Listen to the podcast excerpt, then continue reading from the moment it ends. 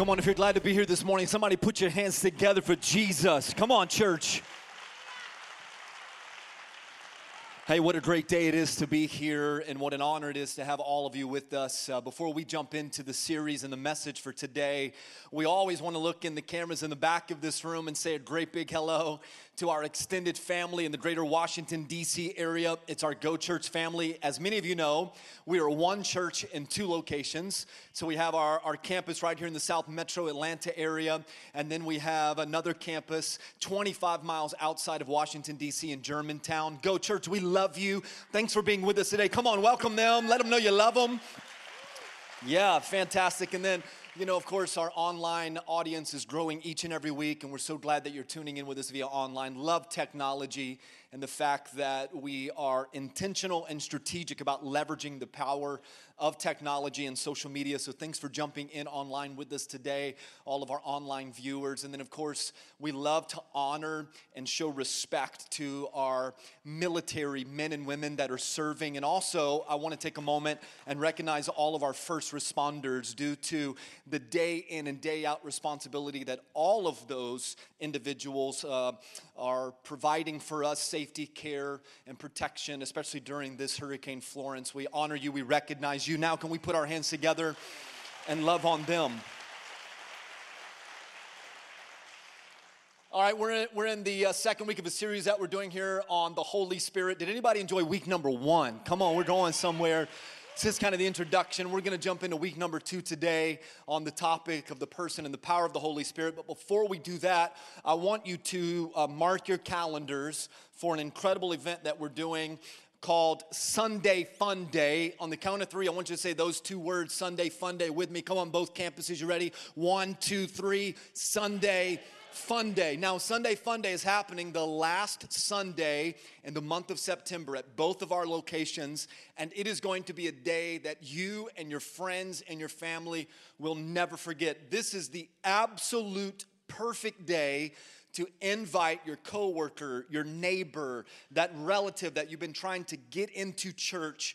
This day is strategic in its approach to reach those individuals that you've been really wanting them to visit your church. And so it's the best day to do that. Now, on this particular Sunday Fun Day, uh, we've got a theme, and we're, we're theming the whole day around the movie The Greatest Showman. Anybody seen that movie? If not, you need to watch it before Sunday Fun Day because the movie is fantastic.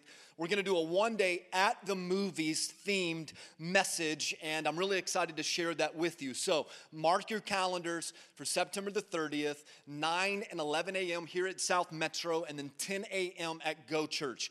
On your way out today at both of our campuses, you're going to be given a stack of Sunday Fun Day invite cards. They look just like circus tickets. Okay, you can take as many stacks as you want, but those are for the purpose of passing them out. So when you go to work, take a Sunday Fun Day invite. When you go to Chick fil A, pay for the person behind you, give them a Sunday Fun Day invite. Uh, when you take out money from the ATM, just leave a Sunday Fun Day invite right there. And if you really want somebody to take it, attach a $20 bill to it. Come on, somebody wherever you go. When you rent a, uh, a Redbox, leave a Sunday Funday invite card on the Redbox. Uh, when you're at the gym, leave a Sunday Funday invite card on the treadmill. Some of you just felt conviction because you ain't been to the gym in a while.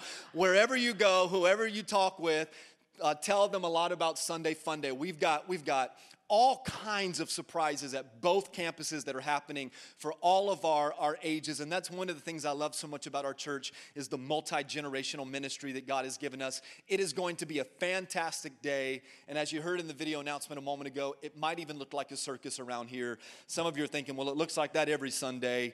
Um, well that, that's because whoever said that you're here all right? So i don't want you to miss it. It's going to be a fantastic day and i can't wait to see what god does on sunday fun day. All right right. Anybody excited about that? Come on, it's gonna be a great day.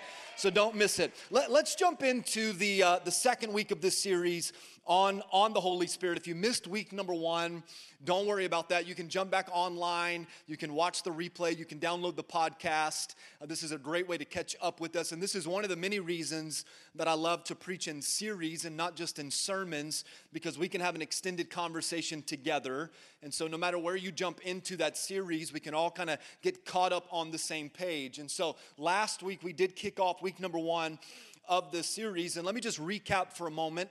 I don't want to be guilty of taking up the time given this morning to repreach last week, because again, you can go back and listen. But, but basically, the purpose behind having this conversation or having a series of conversations based around the Holy Spirit is because so many people don't even know that there is a Holy Spirit. So many people don't even know that, that there is a person or that there is a power that we can possess by tapping into the Holy Spirit. Uh, let me show you in Acts chapter 19. I showed you this last week, but uh, before we jump into Acts 19, let, let me show you this. There, there are in the New Testament four different accounts of one story. And these four different accounts, or these four different books, we call them the Gospels. And the Gospels are Matthew, Mark, Luke, and John. Give me a good amen right there. Each book in those four accounts, those four stories, tell us more about the life and ministry and the person of Jesus. So in Matthew, Mark, Luke, and John, we see about his life, we see about his birth, we see about his death, we see about his resurrection. Then, then the fifth book in the New Testament is the book of Acts. On the count of three, say Acts. One, two, three. And it's called Acts because there is an, an action. It's not called react, it's called Acts. And so we're, we're moving forward with the gospel of Jesus. And, and what's so interesting about the book of Acts is that it is the, the whole book a historical record of the early church. All of Acts is about the first church and how they were acting on this revelation of the person and watch and the power of Jesus and the Holy Spirit. Everybody with me? If you're with me, say, I got you. Now, what's interesting to me is that the entire book of Acts starts with the power of the Holy Spirit. So the Gospels tell us all about Jesus, and then Acts starts with us being introduced to the power and the person of the Holy Spirit. Now, watch this. We are in Acts chapter 19. That, that means that we are years into this conversation. We are decades into the writing of this historical record book called the book of Acts. And all of these years later, all of these decades later, there's still confusion about the Holy Spirit. And now we are thousands of years removed from the resurrection of Jesus. And Jesus ascends into heaven and he sits at the right hand of his Father. And even today, just like in the Bible days, there's confusion about the power of the Holy Spirit. Let me show it to you. The Bible says this While Apollos was at Corinth, so Apollos was just a Christian preacher he made his way to the city of, of Corinth. We, we have a book uh, called the Book of Corinthians. While he was there, Paul decided to go to Ephesus, another city. So Paul took the interior road, because you know sometimes the interstate can get bogged down. Come on now. So Paul takes the interior road. He arrives at Ephesus, and there he found some disciples. He found some Christians. He found some people that accepted Jesus Christ, their Lord and Savior, and he asked them this question. And again, you saw this last week, but I want us to get here on the same page together. He said, Hey, did you all, I know you're saved, I know you've accepted Jesus Christ as your personal Lord and Savior, but did you receive the Holy Spirit when you believed? And I want you to see their answer because their answer is absolutely alarming to the culture of that day and to the culture of our Christianity climate today. They said, no. We, we have not even heard that there is a Holy Spirit. And I, I really believe that that's still the case today. There, there are so many Christians, they, they know God, they, they love God, they're going to heaven, but they have never experienced the person or the power of the Holy Spirit. And a lot of that has to do with hey, we didn't even know that there is something called the Holy Spirit. And let me just remind you, I never want that to be the fault of this church, of this pastor, of this spiritual tour guide to withhold information from you that you so desperately need in order to navigate through this journey of life. Give me a good amen right there. But not only is it about the fact that many don't know there is a Holy Spirit, but the other reason that so many people reject the person and the power of the Holy Spirit is because the Holy Spirit has been packaged in such a weird and strange way in some church cultures. The Holy Spirit is presented in a way that turns people off from the Holy Spirit more than it turns people onto the person of the Holy Spirit. And so for some of you what happens is is that that you you have a belief system.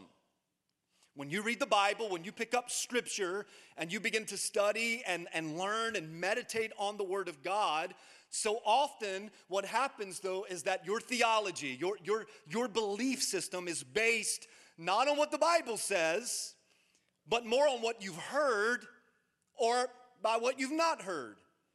So you grew up in a culture, you grew up in church, or you grew up outside of church. And for some of you, you've heard people talk about the person of the Holy Spirit, the power of the Holy Spirit, and it was presented in such a weird way that your whole Christian life, you've been like, no, I don't want anything to do with that.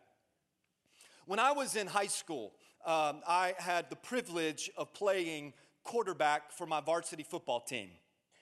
Come on, somebody. That, that's when I had a whole six pack. Come on now. And I'm not talking about alcoholic beverage. I mean, I was like swole right here. Channing Tatum, baby. Come on. Muscles for days. Kimberly's saying, take me back to them good old days, you know? I played, I played quarterback, and uh, going into, into the season in spring training, uh, I, I, I tore my ACL. As a matter of fact, to give more details, the first game of the year. First game of the year. And I, I got hit on, on my right leg. It was a, a compound fracture to my femur bone, broke my femur bone in half. I tore my ACL, I tore my MCL, I tore every ligament in my right leg. It was devastating, it was career ending. Uh, I, I, was in a cast from the tips of my toes all the way to my hip bone for, for months and months and months. And then, of course, I graduated to a wheelchair, from a wheelchair to a walker, from a walker to a cane. They told me I'd never be able to play football again. They said I'd never be able to run again, and that all of my hopes and dreams of making it to the big leagues, which I really didn't have a chance to do that, but there were aspirations that, that you could forget about it. Uh, to kind of prove to you how God works, uh, I think that it ended up better with the calling on my life to do this than anything else. But but while I while I was in this cast, there was a revival that was happening in Pensacola, Florida. It was the Brownsville revival. Anybody ever remember the days of the Brownsville revival? Well, you got to know something is that we grew up in the Baptist church uh, I mean, true revival in the Baptist church was those potluck dinners after church on Sunday now. Come on. But my, my aunt was living in Pensacola. My mom was born in Pensacola, Florida. My aunt was living there, have cousins there. And so my mom decided to take a road trip to visit my Aunt Barbara. And so she talked me into going and my, my other, my other uh, sister-in-law, my sister-in-law Dixie, to making this road trip from Tampa, Florida to Pensacola, Florida. We were going to visit my family, and then we were going to go to the Brownsville revival. Well, I'm sitting in the back of this car for 9, 10, 11 hours in a full leg cast trying to get to this Brownsville revival. Well, unfortunately, the Brownsville revival was so packed we couldn't get in the door. So my mom just found another church down the road because we were going to church somebody that night. Well, when we walked in that church, I mean, that place was wild. I'm telling you, it was wild. This is my first experience ever in a Pentecostal church. I was 17, maybe 18 years of age. Well, my mom always loves to sit up front. Let me just tell you this about my first experience in the Pentecostal church. I was not about to sit up front. Come on, somebody. I sat with my sister in law in the furthest seat in the back of that auditorium as possible, and I watched in amazement as these people just acted crazy. Well, my sister in law said to me, if they come get us, I'm gonna have to outrun you. Now remember, I'm in a, I'm in a cast. And I told her, I said, I will take my crutch and trip you in Jesus' name. Well, sure enough, man, we about got out of that church, and two little old, spirit filled Pentecostal ladies with a beehive bun so high it touched heaven came to the back of that auditorium took the crutches from me and said, Walk.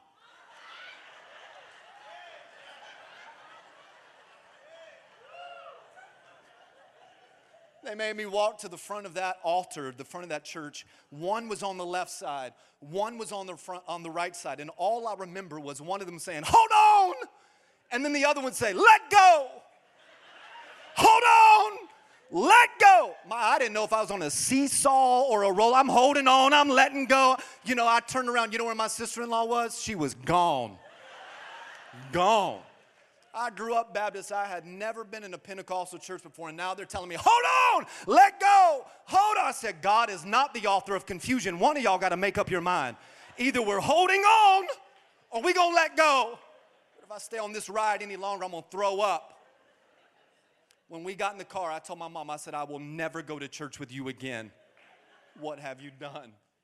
And I determined in my heart that Pentecostals were crazy that they were wild, that, that, that, they were confused. They didn't know. Do you hold on? Do you let go? And I made up my mind then I'll never be in another church service like that. Now, let me tell you this. I believe in the power of the Holy Spirit. I believe that God can heal you. I, I have seen with my own eyes people take crutches from individuals and God heal them miraculously in that moment and they rise up and walk. I remember in North Carolina when I was ministering, there was a six year old boy that came to the altar of the service that I was preaching. I laid my hands on the back of his neck and there were lumps of cancer near his occipital. And I began to pray in the spirit and I felt every lump disappear in that moment. I, have been in services, you know, where God has moved that way, but what's happened is, is that the enemy and church folk have packaged the Holy Spirit in such a way that it's turning individuals off. It's turning individuals off.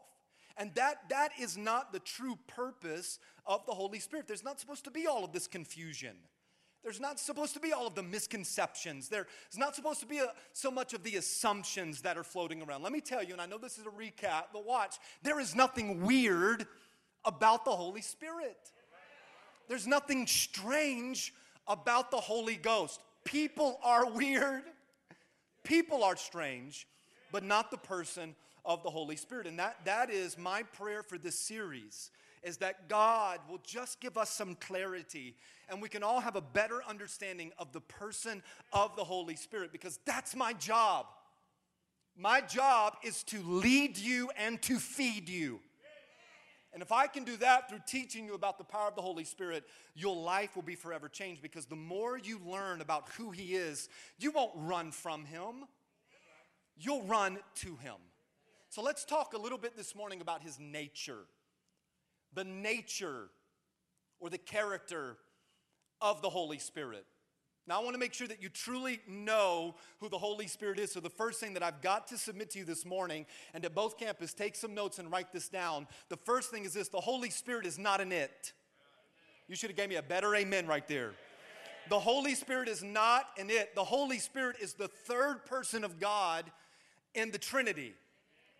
Uh, now, at some point, we'll do a whole series on the Trinity because the Trinity in itself can be somewhat confusing for many people.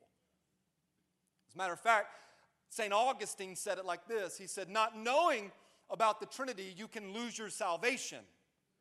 But trying to know about the Trinity, you can lose your mind. Because the Trinity is so perplexed in who the plurality of the deity is. But this is a church where we believe in a Trinitarian theology. We believe, and this is what that means, is that we believe that God is the Father, God is the Son, and God is the Holy Spirit. We do not believe in three different gods. We believe that God is three in one. Come on, church, help me out. Now, the first thing you need to know is that the Holy Spirit is, is not an it. So it is not moving. It is not leading you to do something. It is not providing conviction in your heart. The, the Holy Spirit is the third person of God in the Trinity. Does that make sense? Now, if you go studying your Bible to learn more about the nature and the character of the Holy Spirit, first of all, you'll see that the Holy Spirit or the Holy Ghost is mentioned over 800 times in your Bible.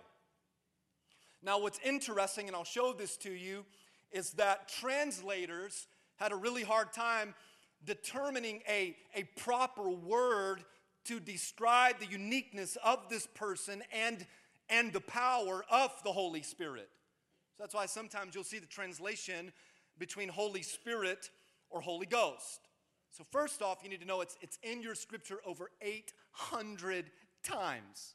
Secondly, you need to know this that you'll have to come at your scripture from two languages because the Bible was originally written in two different languages. In the Old Testament, the original manuscript of the Old Testament was written in Hebrew. In Hebrew. So, the Hebrew word for the Holy Spirit or Holy Ghost is this word, ruach. Ruach. Now, when you say that word, both campuses, you have to say it like you got some steak stuck in the back of your throat, like that. Ruach. On the count of three, say that with me. One, two, three. You're getting there. You're getting there.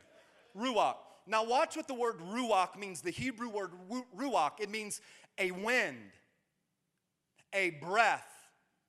Now, now, now you know why it was so hard for translators to determine a word that would best describe the person, the power, because we can't say God the Father, God the Son, God the breath. So, Holy, Holy Spirit. As a matter of fact, this word ruach is used in the second verse of your Bible. Genesis chapter 1, verse number 2. The earth was formless, and the earth was empty, and darkness was over the surface of the deep, and the ruach of God. Come on, church. The Spirit of God was hovering over the waters. And watch what happens. You want to know about the power of Ruach? Following the Spirit of God hovering over the waters. Then there came light. Then there came all of creation. Now, the Old Testament Hebrew word is Ruach. The New Testament word is Pneuma. One, two, three, Pneuma. Pneuma means a current of air. It means a blast of breath a strong breeze. So again, translators couldn't say God the Father, God the Son, God the strong breeze. So, so they, they confined the definition into the Spirit of God or into the Holy Ghost. And here's just one of many, many places in the Word of God used throughout the New Testament. And this is actually Jesus talking. You'll see this in John chapter number six, one verse. Here's what the Bible says it says, It is the Spirit Watch this. It is the, now, now let's fill in the blank. It is the breath. Wow. It is the spirit who gives life. The flesh profits nothing. And then watch what he says. The words that I have spoken, this is Jesus, the words that I have spoken to you. That means that, that in your Bible, the words written within the, the, the, the leather bound covering of your Bible, these are not normal words. Come on. These are not normal words. He says, The words that I have spoken to you are spirit. He says, and they are what gives you life. So here, here's what I want to do I, I want to give us a better understanding of the Holy Spirit, of the Ruach, of the pneuma, of, of this blast of air, of this wind. So, in order to do that, we have to look at the, the characteristics of wind in the natural. Let's look at wind in the natural and see how they parallel to the moving of the Holy Spirit. And then maybe we can all get a better uh, understanding and become a little bit more comfortable at relating to the person and the power of the Holy Spirit. And that's really what I hope to accomplish through this series. Again, that we get more and more comfortable with the person of the Holy Spirit, not just a comfort level with God our Father and not just a comfort level with, with, with, with God the Son and the relationship that we have through Jesus, but that we become comfortable with the person of the Holy Spirit. And some, it, he becomes someone that you're not afraid of.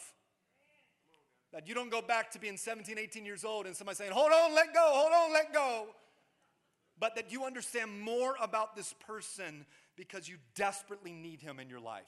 So take some notes. Everybody ready? Let me give you four characteristics of wind in the natural. Wind in the natural. And then let's parallel that to the definitions we saw in the Old Testament and the New Testament about the Spirit of God, the breath of God, the, the strong breeze of God. The first thing about wind in the natural is this wind is unseen. Wind is unseen. Now, at both of our campuses, although we are 702 miles apart, throughout this weekend, we felt a little bit more wind than usual. And we're feeling, we're feeling that wind because of the, the impact of Hurricane Florence. Now, because that hurricane is not sitting right on top of either one of us in Germantown or in Sharpsburg, it has created a gentle breeze. Yesterday, uh, we watched some football, and because it was my birthday, Kimberly bought me a cornhole set. Come on, that's a good woman right there. So I was out in the back and I was dominating my eight year old son, Lakeland, in some cornhole. Come on. Kimberly, Kimberly always says, You should let him win. Letting him win does not build character. Come on, every dad in the room help me out. Losing is what builds character. So I'm out there, man, I'm stroking that cornhole like that. And all of a sudden, there came a gentle breeze. And my immediate response was, that feels good. That feels good. When you leave here today at both campuses and you walk outside, there's probably going to be a gentle breeze. And at some point, you're going to say, man, that, that feels good. And you know what? When you say that, nobody's gonna be freaked out. Nobody's gonna be freaked out that you felt a breeze and you say that feels good, unless you say that in the context of a church service. Then people get weird. Because God is moving. You can't see Him moving, but you'll say, Wow, that feels good. And they'll say, Feels good? I don't feel nothing. What, what are you feeling? Why do people get so weirded out whenever we say, wow, that feels good in connection to the Holy Spirit? And I, I know what some of you are thinking. Well, you told us before that you can't run on your feelings. Well, you're right. But sometimes it sure feels good to know what you're running on. Look, in Christianity, you cannot base your Christianity off feelings alone. But, but feelings are not bad. The presence of God is to be felt. The presence of God is to be experienced. And that's my prayer for our church at both campuses. Not that you would be impressed with our building here at South Metro Atlanta. Not, not so that you would be impressed with the outstanding, incredible worship at Go Church. Not so that you would come here and be impressed with every single week the dynamic preaching that you hear, the best preaching you've ever heard. You ought to bump your neighbor and tell him that's a good place to clap. That, that, that's not what this is about. No, I want there to be a moment within our gatherings where you sit back and you say, wow, that feels good wow, that, that feels good. And you can experience God and allow Him to change your life. Watch this. Let's go to John chapter number 14. John 14. I don't want to just give you some content today, I want to give you some context as well. So in John chapter 14, as a matter of fact, in John three chapters, John 14, 15, and 16, Jesus is having a conversation with his disciples. This is known as the, the Last Supper it's the, it's the final meal that Jesus will share with his disciples before he would be arrested and then ultimately crucified. And what's so amazing about John chapter 14 specifically and this whole conversation that's happening? This is imagine what would your meal be like if you knew this is the last meal I'll have with my family and friends? Jesus is telling them, hey, I'm leaving. This is the last conversation that we're going to have before, before the crucifixion. But so much, the vast majority of this conversation is based on the person of the Holy Spirit. John chapter 14, beginning in verse 16. He says, And I will ask the Father, and he will give you another advocate, meaning comforter or counselor, to help you and to be with you for how long? Watch this the Spirit of truth. Now, don't miss this. Don't miss this. He says, the world cannot accept him. Here's what that means the world is going to mock you. The world is going to make fun of you. The world is going to laugh at you when you say, Hey, I'm filled with the Holy Spirit. Why? Because it neither, because it's unseen. So, so I, I can't see him and watch. So many people say, well, if I can't see it, then I don't believe it. Watch this. He neither sees him nor knows him, but you know him, for he lives with you and will be, here's a key word, in you. Listen to me, you need to know this, all right? And we'll keep going. Our, our church is growing. Both campuses, our church is growing. And some of what is allowing us to grow, you can see that. You can see it, it's tangible. You can touch it. But the primary growth that's happening within our church is unseen. It's the freedom and the moving of the Holy Spirit. You are coming week in and week out, not because of a building, not because of worship, not because of my preaching, but because of the Holy Spirit. You are, you are, although you cannot see it with your natural eyes, every time you walk in and when you leave, you say, Wow, that feels good. Come on, put your hands together right there. That feels good. And I, I, you can't run on your feelings, but it's good to feel what you're running on. And his, his power and his presence is to be felt and experienced, even if you can't see the ruach moving, the pneuma moving, the wind moving. Watch this. The second, everybody, are we good? Okay, watch this. The second characteristic of wind in the natural is this wind is unpredictable. Wind is unpredictable. See, wind is always shifting. Wind, wind is always moving. Wind will, wind will shift on you in a second. If you've seen some of the footage of Hurricane Florence, and we're still praying for those families affected by this devastating hurricane, over 18 trillion gallons of water this hurricane has produced. And if you've seen any of the footage, you'll see some of the news anchors, which, by the way, they, they are some brave individuals but but they'll stand right next to the shoreline, right next to the beach line. You're thinking, bro, take coverage. But the wind will move on them and they'll have to widen the base of their stance because the wind is unpredictable. And then it'll blow them in one direction and then blow them in the other direction. And then sometimes you get some fake news. We're like, whoa, the wind is blowing. And then, two, did you see that? And then two guys are just strolling behind them. Like this, they're walking. And, the, and the, anybody, who's seen that video? And the news anchor's like, my God, my God. And they're like, because wind, wind is unpredictable. And let me tell you, it can blow right here and not right here. Because wind is unpredictable. Now, here's why, here's why this becomes a problem. The unpredictable nature of the Holy Spirit is problematic for many Christians. We, we, we don't like things to not be in order. God, God forbid us if we get outside of our order. Come on, God, I need you. And oh, Jesus, help me, Father.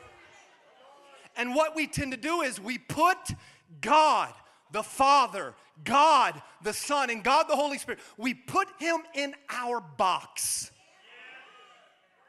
We put him in our box to operate in the way that we think he should operate. Now, watch this God is a God of order. He is. But God does not do things the same way every time. I'm telling you, God will not always move in the same way that He moved before. Why? Because then, listen to me, lean in both campuses, because then you would worship a system and not the Savior. It's a better place to give me an amen right there. That's a good place. Because if God moves the same way every single time, then you will give honor and glory and praise to the system and not give honor, praise, and glory to the Savior. So God says, God says, Oh, you think I'm gonna move like that? You think, I, you think I'm gonna move how I did before so that you can worship the system? Now, there are, there are things of God that we can stand on as absolute. He is the same yesterday, today, and forever. But, but he's unpredictable in the way that he operates, and we have to embrace the very unpredictable nature of God. Look at John. Enough of my words. Let me show you the Bible. John chapter 3, verse number 8. Jesus said, The. Anybody want to guess what that word is? The pneuma the pneuma blows wherever it pleases. You, you hear it sound, but you cannot tell where it comes from. You can't tell where it's come from, and you can't tell where it's going. Cotton Eye Joe. Anybody get that joke, by the way? So it is with everyone born of the Spirit. See, the Holy Spirit has a very unpredictable nature. As a matter of fact, one time, God spoke to Moses from a burning bush. One time. That's it. So it would be unfair for Moses to say, Hey, you have not heard God speak to you unless the bush is on fire. So, so he does it only once. Another time, a, a guy comes to Jesus with, with a blind guy. And the guy walks up to Jesus with his blind friend and he, and he says this He says, Hey, Jesus, I want you to lay hands on him because that's how he had seen it done before. So Jesus says, Oh, oh, oh, oh, oh you think the trick is in the hands. You, you, you think the power is in the hands. So instead, the guy said, Hey, just lay hands on him. So instead, Jesus picks up some dirt, hocks a loogie full of spit in the dirt, rubs the mud spit pie together, and then smears it on the eyes of his friend. Can you imagine what the friend is thinking? Oh my God. Hey, that, that's, hey, yeah, this is weird. That, that's why, and can you imagine the blind guy? What is going on? It's like a warm, mushy something. I'm sure he's like, did he just spit? That's why whenever you invite your friend to a spirit filled church, you know, and they haven't been in church in a while or it's the first time ever, you always pray, God, don't let it get crazy. God, I need, how many of you have said this? Do not raise your hand. Do not say amen. Do not respond out loud at both campuses. But how many of you have been like, God, behave today? I need you to behave. And God says this He says, Watch. He says, I, I will move not how you want me to, but I'll move how you need me to. And watch this. In our country, can I preach for just a moment? In our country, in our churches, we need revival. Come on, we need revival. And I'm all about I'm all about systems, I'm all about structure, but systems and structure is not the formula that produces revival. What produces revival is the unpredictable nature of the moving of the Holy Spirit and us saying, God, send down the rain. Come on, church, and say amen right there. Wow. Woo. This is, this is not about a system. This is about a Savior. And wind is unseen and wind is predictable. We got to hurry, but wind is also powerful. Wouldn't you agree? Wind is powerful, and wind can either be productive or destructive. See, wind can produce or generate electricity for an entire city. Wind can, can sail a ship across the oceans. On Friday night, to celebrate my birthday, my family took me to the Braves game. Come on, baby, chop on anybody. Now, Go Church won't like this too much because we were playing the Nationals. We put it on you. but, but at one point in the game, uh, my son Lakeland and I, we had to run to the bathroom. And so we went to the bathroom, we washed our hands, and there on the wall was these Dyson hand blowers. My God, the power from those machines. Anybody know what I'm, the wind that comes from those, it was ripping the skin off of my hands. Because wind can be powerful. It can be productive, it can be destructive. See, see, wind can also destroy. We've all seen the effects of wind. We're watching it now again with this hurricane that has devastated so much of the East Coast and what that wind has done to homes and to families. But let me, let me just be honest with you for a minute. So, so many of you in this room, a lot of you at Go Church, many of you watching and listening online, you are going through some issues that human power cannot fix. That, that human power cannot fix. And God, help us if we relegate ourselves to what we can fix. Let me tell you, do not distance yourself from the power of God, from the power of the Holy Spirit, because some churches and because some Christians have packaged the power of the Holy Spirit in such a way that it has turned you off. I beg you, get close to the person of the Holy Spirit, and you will experience His power. I showed you this verse last week, but let me show it to you again. Acts chapter 1, verse 8. But you will receive, somebody shout power. power. Come on, say it like you mean it on three. One, two, three. Power. You will receive power when the Holy Spirit comes on you. So, you know what I say? Bring it on. Come on me. Come, come in me because I am facing some issues in my life that my human power cannot fix. And I believe the same is true for many of you. We all need the power of God to help us walk through whatever season of life that we're walking through. See, see, wind is powerful, and the Holy Spirit's power is very real. Let me, let me say this to you. I'll show it to you on the screen. I want you to write this thought down. Do not relegate ourselves to what we can only fix. Don't put God in that box. Because when we go through stuff, anybody going through stuff, come on, both campuses. When we when we go through stuff, listen to me. Whenever we shy away from the power of the Holy Spirit, we try to fix it on our own.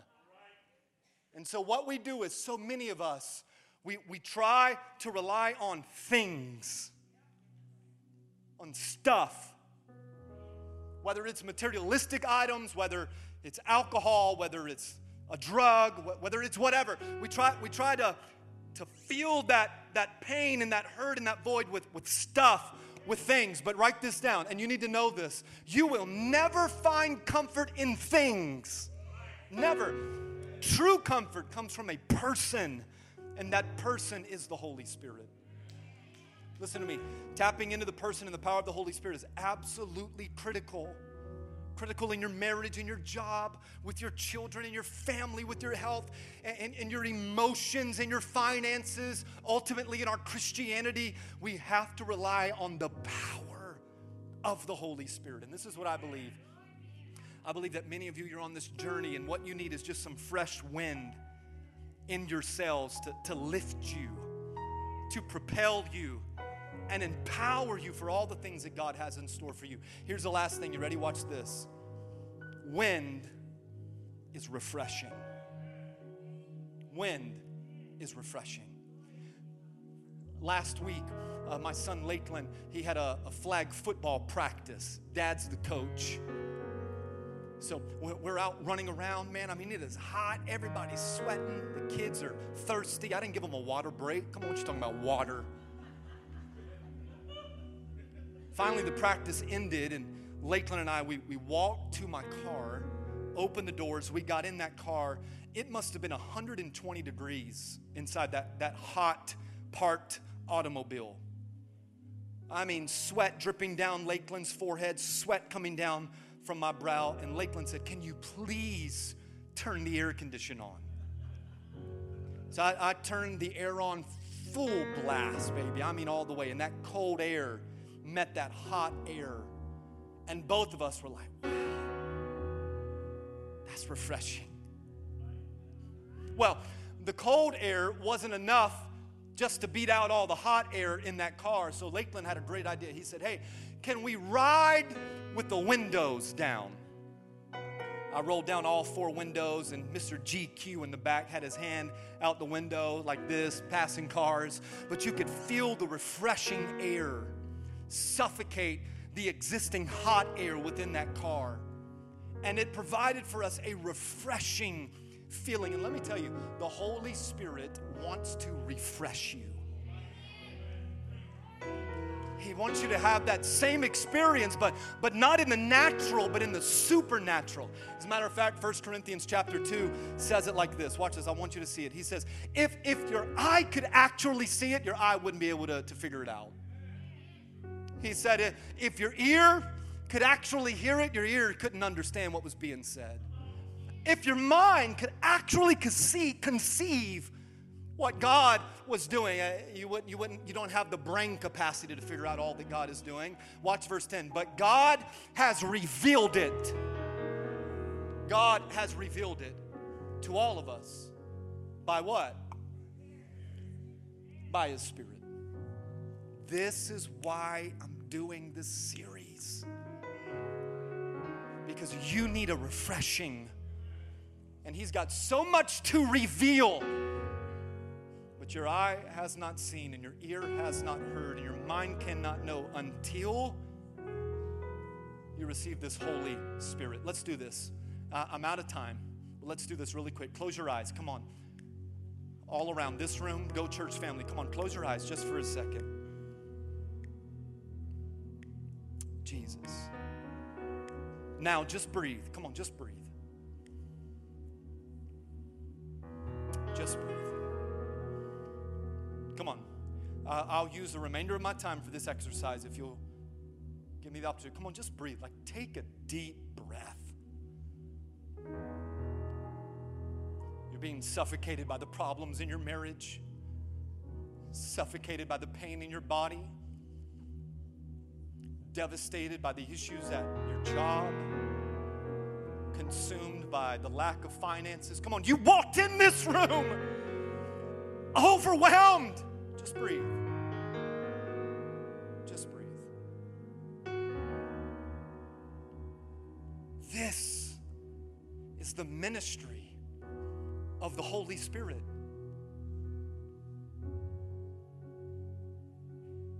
Let me show you this verse and we have to close. Watch this Ephesians chapter 4, verse 30. I'm going to give you the message translation. I don't always use the message, but I love how it's written in this particular scripture reference.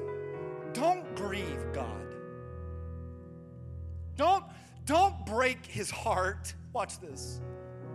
His, his Holy Spirit moving and breathing in you. That, that, and I, I need to say it like this, I'm not trying to take this scripture out of context, but watch, that can be it can be if you decide to allow the Holy Spirit in the most intimate part of your life, making you fit for Himself. Don't take such a gift for granted. Don't take this gift for granted. Come on, go, church. I, I've got more in my notes, but I'm going to stop here. I'm going to turn this final part of the gathering over here, campus pastor David Waldrop. He's got it from here. Now, all in this room, if you're physically able, will you stand with me? Come on. And let's just experience. Come on. Let's experience the Holy Spirit.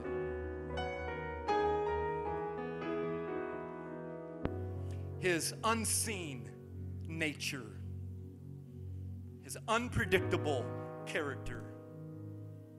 Come on. His powerful nature in this room. If you need a refreshing in your life, if you need a refreshing in your soul, if you need a refreshing in your health, whatever the area, can you just lift your hands? Come on, all around this room. Let's just take a moment, a couple of minutes, and we'll be dismissed. Come on, can, can we worship just for a second? Come on, Holy Spirit, move. Come on, Holy Spirit, move. Come on.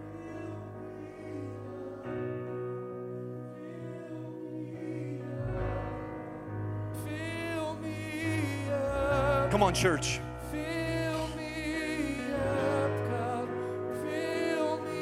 Yeah.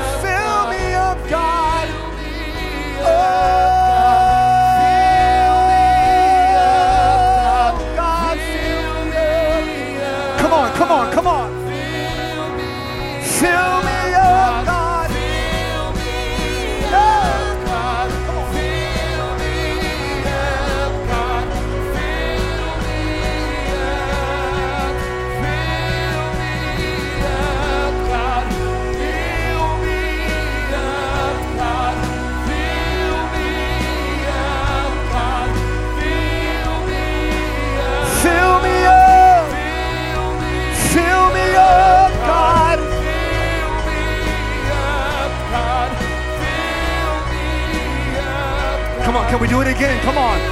Fill me up.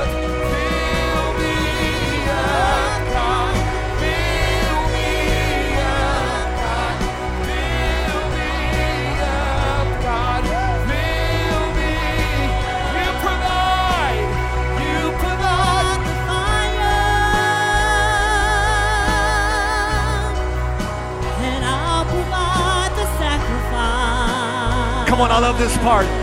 You provide the Spirit. Provide the Spirit. Here we go. This is key right here. Come on.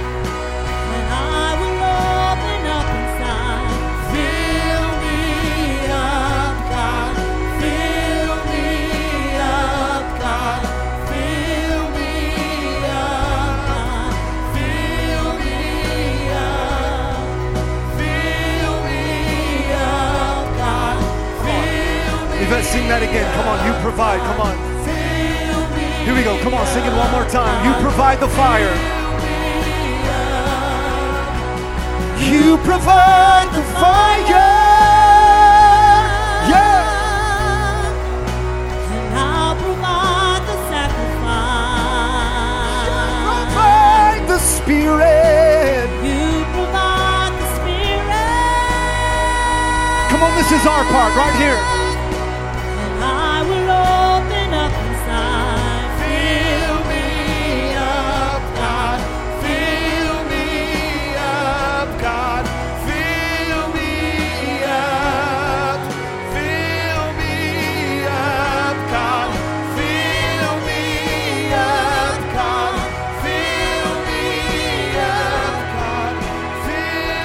That be your prayer. Come on. Fill me up, God. Come on.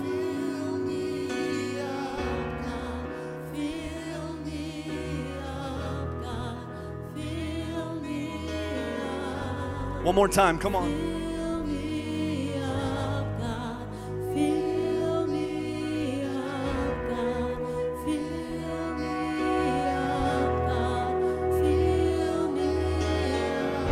You give the Holy Spirit? Come on, give him praise. Dad. I'm going to ask my pastor to come and pray for us this morning. Now, here's the part in most Pentecostal charismatic churches people are like, well, aren't you supposed to call me to the altar? It's not a system. It's not my personality says, open up the altars. Come on, turn to your neighbor, lay hands on your neighbor. Come on, tell them, say, get ready, get ready, get. I'm not, I'm not doing it. Here's my prayer. Right, This is what I'm fasting and believing for. That in the middle of the night, you wake up. You wake up. And when you wake up, you meet the person and the power of the Holy Spirit to equip you to do supernatural things. That's my prayer. Come on. Everybody, take your hands, palms up towards heaven as if you were receiving a gift being placed into your hands. Pastor Allen, I want you to pray for us and then dismiss. Come on, church, receive this prayer. breathe on us. Hallelujah. Breath of God, breathe on us. And when you breathe on us, we'll live and not die. When you breathe on us, God, it'll be as Pastor JC has just told us. It'll be a fresh breath of air. It'll be, Lord, transformational. It'll be like the day of Pentecost when you breathe on us. And you won't just breathe on us at church. We need it when we go to work tomorrow. We need it when we lay our head on the pillow tonight. We need the breath of God when the breath of the enemy would like to put us to sleep. We need you to breathe on our marriages. Breathe on our children. Breathe on us when we are on the job, God. Thank you that you are not against us and that you are for us. And while you are going to heaven, preparing us a home, we, oh God, can make it between here and there because of the Holy Ghost. So, Father, shine your light in us. Heal us when you breathe on us. Let us come back the next time richer, more anointed, more ready, more desirous of what you have for us than we had today. We leave here better than we came because of the Holy Spirit. And everybody say amen. Amen and amen. God bless you. Have a great Sunday. We'll see you next week for week number three of Holy Spirit. In Jesus' name.